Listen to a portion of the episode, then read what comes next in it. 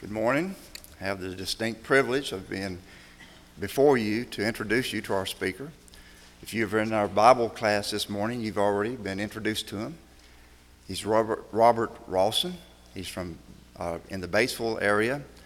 He uh, was born in Kosciusko, Mississippi. I won't say what year. I'll let him tell you what year he was born in. He did graduate from Freed Hardeman College in 66. That gives you some indication. He's worked with the Batesville, several congregations in the Batesville area since um, uh, 78, for a total of about 34 years before he retired and went to uh, Crockett, and he's preaching at Crockett Church of Christ. And he has, you will probably know him from his radio programs over the years. He's been on the radio for those 34 years. And he still has a radio program. It's about a one minute spot, and you can catch it on the Country 101 station. He has two sons and a daughter, all faithful members, and his wife Jane is with us here this morning. So we're so proud to have Jane and Robert, and we look so forward to the lessons that he's prepared. So at this time, I present to you Robert Watson. Thank you. Very well done. Brief enough, and that's so good. Remember a story told in writing by Zig Ziglar in regard to his return to his home area. And uh, the meeting was conducted, and he was uh, quite a salesman, as you well know, and quite a positive thinking speaker. And uh, he went to this particular auditorium, and it was a humongous auditorium. And, and when he entered the front of the building, he decided to drop by the restroom and make sure that his hair was combed and his bow tie was straight and uh, it was he wasn't there very many minutes of time because it was a nice place and it had a reception area to the bathroom area, and then the bathroom fixtures were beyond the doors and there and everything. He didn't have to avail himself of any of that, but he was there at the mirror and all. And uh, this lady steps in, and she was an old classmate of his, and she said, "Well, Zig," and they greeted one another, met one another, shook hands, and hugged, and she said, Are you nervous tonight? And, and Zig said, Oh, no, no. Said, I'm not the least bit nervous. Said, You know, I've spoken before kings and I've spoken before princes. And I have been all around the various corners of the world and I've been in Europe and I have been across America and some of the biggest venues of the world. Said, No, I'm not the least bit nervous. She said, Well, if that's the case, why are you in the ladies' bathroom? well, here I am in this venue today, and I think about Mike Hickson in this pulpit and such a capable person. I've heard because of the website so many of the lessons that he's presented, and you can hear a lot of my lessons and everything too on the BatesvilleChurchOfChrist.com website. They still maintain that for me, and I appreciate that. But uh, to have Alan Highers in this pulpit here not too long ago at a meeting time, and Billy Bland and Keith Mosher. Uh, I esteem his friends and connections along the way with me. I'm just kind of amazed sometimes in this regard. I wouldn't be the least bit nervous this morning, whatever I may say.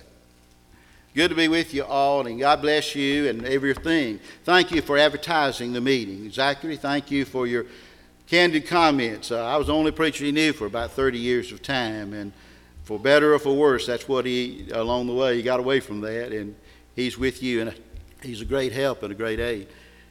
And to David and to Kathy, congratulations on something that I, if I'd known it, I'd forgotten it. And I'm so glad that you got your 44 years in, and that's just a great, great thing. And to meet others of you here that I've known uh, through the years, one place or another, uh, Jennifer Dickerson, who grew up there as well in, in Batesville, and all the good work done. And to meet just some new friends along the way. I'm so appreciative of your presence today the house of God, identified as the church of the living God in 1 Timothy 3 at verse 15. A very familiar verse. But the passage back in Isaiah is the one that predicts that house of God. I worked a lesson this morning in the study period regarding the planning of God. I'd like to work this particular lesson in regard to the characteristics that the Lord said would be in that house. In Isaiah chapter 2, in reference to this particular matter, he notes to us that it would be in the last days that the Lord would set up his house, that it would be exalted above the hills, that all nations would flow unto it, that people would say, Come and go. Let us go up to the house of the God of Jacob, and he would teach us his ways, and we'll walk in his paths. And then here's the description of it For out of Zion shall go forth the law, and the word of the Lord from Jerusalem. He shall judge among the nations, and shall rebuke many people. And they shall beat their swords into plowshares, and their spears into pruning hooks. Nation shall not lift up sword against nation, neither shall they learn war any more. The statement made here describe a people of the house of God. We've gathered together this morning for this purpose of gathering as the house of the Lord. We want to be unlike the brethren at Corinth in the sense of misusing the Lord's Supper. They were corrected as to how they had mistreated the Lord's Supper in 1 Corinthians 11, beginning at verse 20, and actually made it into their own meal, their own supper. He corrected them in regard to their singing and their praying and their preaching in words and languages that could not be understood. In 1 Corinthians 14 at verse 15 through verse 18, he tells them that this was awful and terrible, and that anyone who was visiting among them during the time that they did this would leave in saying, Surely these people are insane. They're mad. And that there might be not a problem along the way their contribution in 1 Corinthians 16, verses 1 and 2, as he had given order to the churches of Galatia, so do you. On the first day of the week, lay by in store as God has prospered you, that there be no gatherings when I come. The need was of such great need that there would be a gathering, there would be a call for it, but it wouldn't be necessary if they efficiently, effectively made the contributions that they did on the first day of the week. And so we've gathered this morning and we've enjoyed this time together. And we've enjoyed the elements of thinking about the Lord and to sing in a positive way. Uh, Brother Mike, I don't know if we have a song leader in our generation now that's as much meaningful as Billy Sasser is when he puts some meaning to the song. And we appreciate that, Brother Billy, very much. And I know that the spirit of that will permeate all others who lead singing here and other places too because I knew that before I came that spirit of feeling that this is so serious and so important and so good for our souls. The Lord, in His great plan, wanted to have things to be done right. He wanted people to be built up and encouraged. He wanted people to invite others to come and be a part of that knowledge.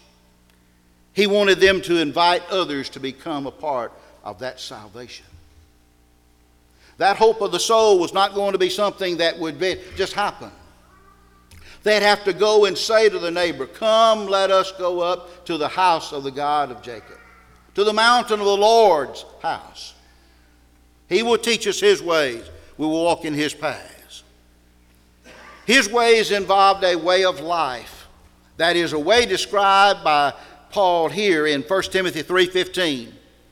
But if I tarry long, if I delay my coming, that you may know how you ought to behave yourself in the house of God. How you do ought to behave yourself in the house of God. How you do your activity. Others will judge the Lord's house on that basis. Others will judge the Lord on that basis.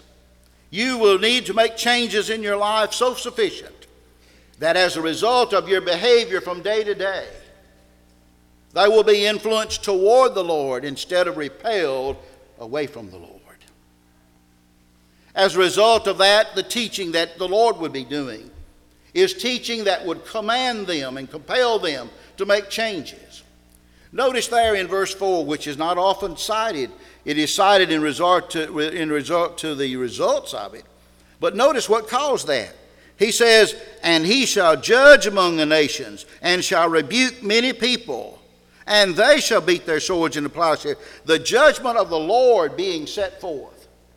And the rebukes of the Lord. Don't be this kind of person in the world. Don't be this kind of person in misery. Don't be this kind of person unforgiving.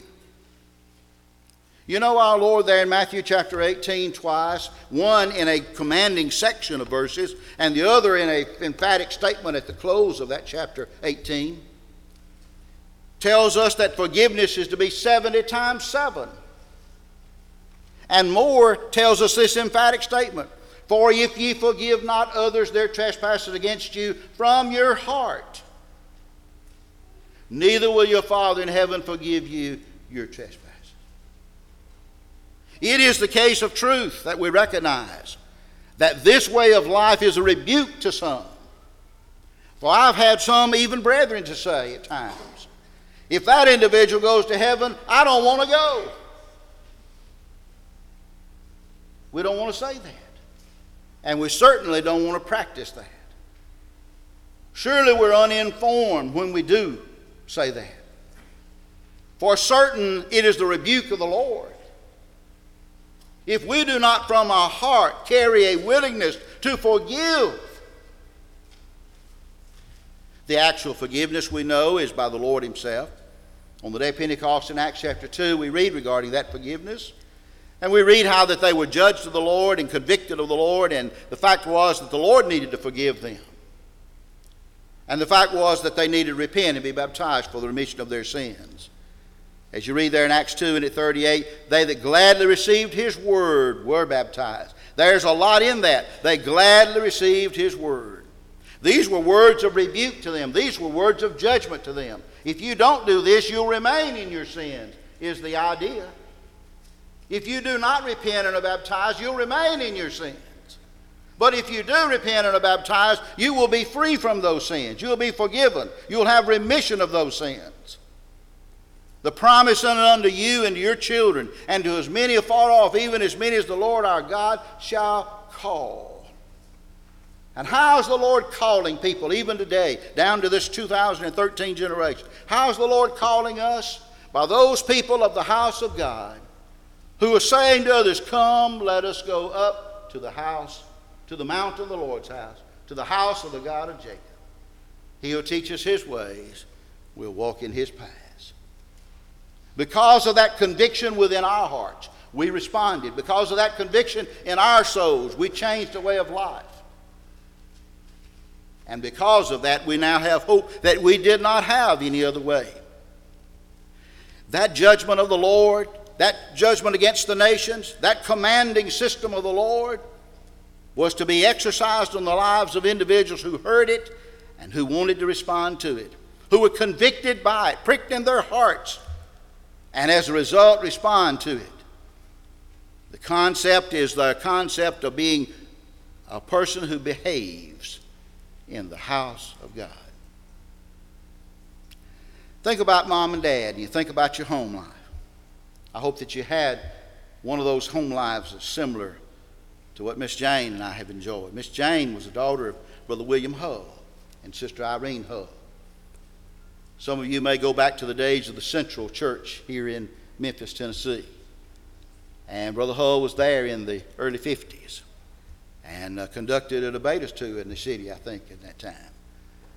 And was a really instrumental person in the uh, training for service series of teachers and the work that was done in that regard. You may want to see Miss Jane, talk to her about various things. She was a little girl at that time, growing up here in Memphis in this way. I'm just saying that in regard to this way of life, our families were families that were part of worship. They were part of going to gospel meetings. They were part of encouraging good things to be done. They were part of giving to good causes and good events to take place.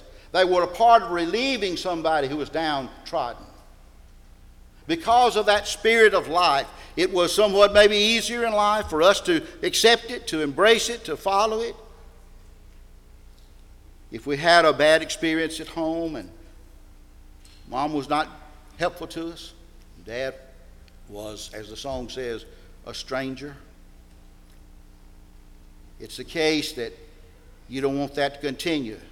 You know the hurt and the harm of that in feeling. You don't want that to go on to another generation of time. You don't want that to happen to anyone else. And so you want to embrace with tears the Savior, the Lord of Lords, and the King of Kings.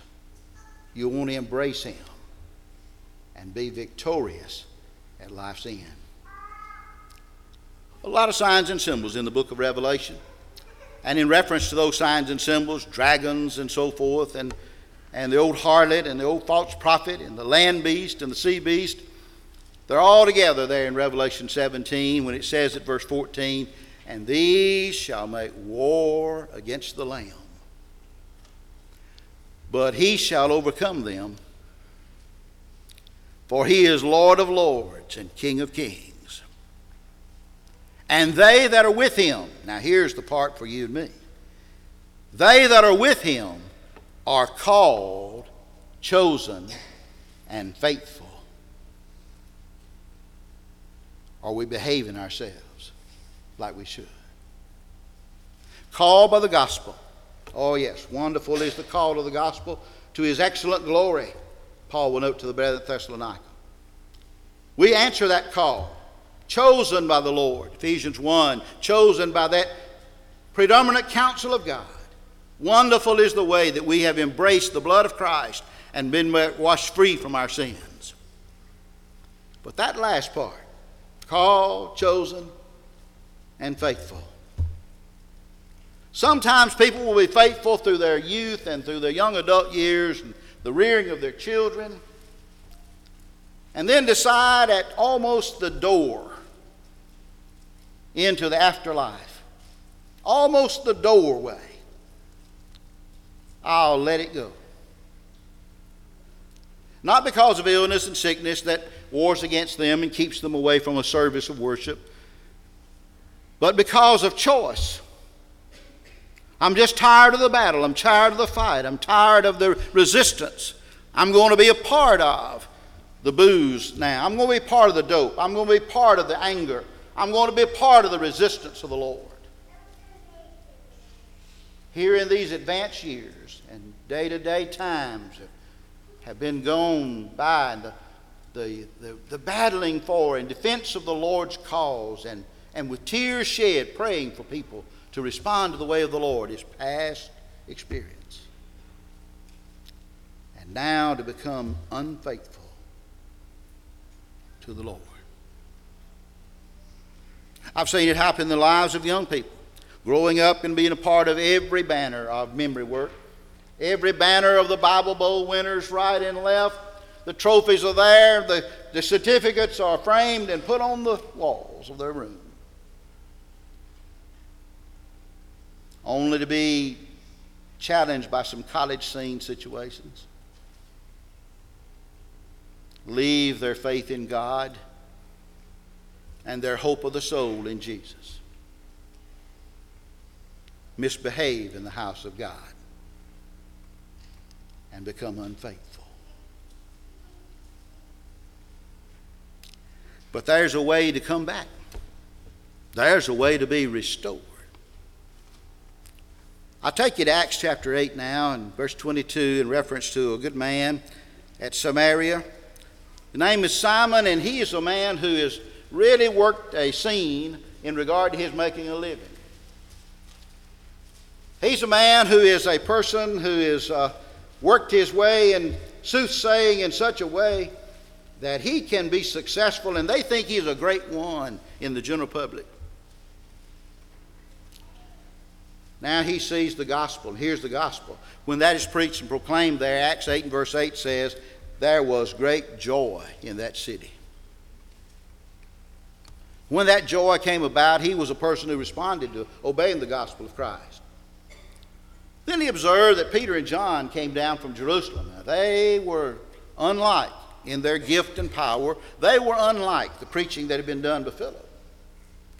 The teaching was the same. These people had been baptized into the Lord, but they didn't have the powers that these men could give them. These were apostles from Jerusalem. They had the power to give them this. And he saw that through the laying on the apostles' hands, this he called the Holy Ghost was given. The real power of the Holy Ghost was given. He said, I have amassed a pretty good money, amount of money. I've got a little bit of money that I can give toward this. How much money would it cost? for me to have this power, that on whomsoever I lay my hands, he may receive. Peter immediately says his attitude and sees his purpose in mind, and that's probably a part of his reply. But for sure, he hears those words and says, Thy heart is not right with God. Because thou hast thought that the gift of God like this can be purchased with money, repent therefore this thy wickedness and pray God that perhaps the thought and intent of thy heart may be forgiven thee. For I perceive that thou art in the gall of bitterness and in the bond of iniquity. Immediately, the conviction was a part of Simon. You know, a lot of ways he could have reacted to that. He could have said, Why are you picking on me? I made a mistake, but I made an honest mistake. I thought this was something that would be purchasable by money. I, why are you picking on me? And walked away, but he didn't. He didn't respond any other way than in a positive way. He wanted to stay with the Lord's way. He wanted to behave and do the Lord's will. And Simon said, Pray you to the Lord for me, that none of these things you've spoken can come upon me. Now, what did Peter speak to him? Well, the context there says he spoke the gall of bitterness and the bond of iniquity. I don't know exactly what that is in 2013. And I don't know that others know exactly what that is, well, the limitations of that generation of time and the time of writing of the commentary works. But I know this. I know that Simon knew what it was, and it scared him to death. And he didn't want anything to do with this. So much he wanted to be sure that his forgiveness was done. And he says to Simon Peter, Pray you to the Lord for me, that none of these things you have spoken shall come upon me. I don't know what that gall of bitterness and bond of iniquity was, but it wasn't good. And Simon knew exactly what it was, and he knew it wasn't good. And he knew the way back to the Lord was a better way to choose. And through repentance and prayer, he could come back and behave as he should in the house of God. Today, the song of invitation is provided, and we'll sing together words of encouragement. The idea of the Lord's rebuke from His Word is always there, and it's always there for us to make changes in our lives. And we are compelled to make those changes and behave in the house of God. You see, this church of the living God, the pillar and the ground of the truth, if it were to accept another way and another lifestyle, would harm the work of our Lord here upon this earth. Won't you come back to being faithful to Him today as we stand together and sing a word of encouragement? Won't you come?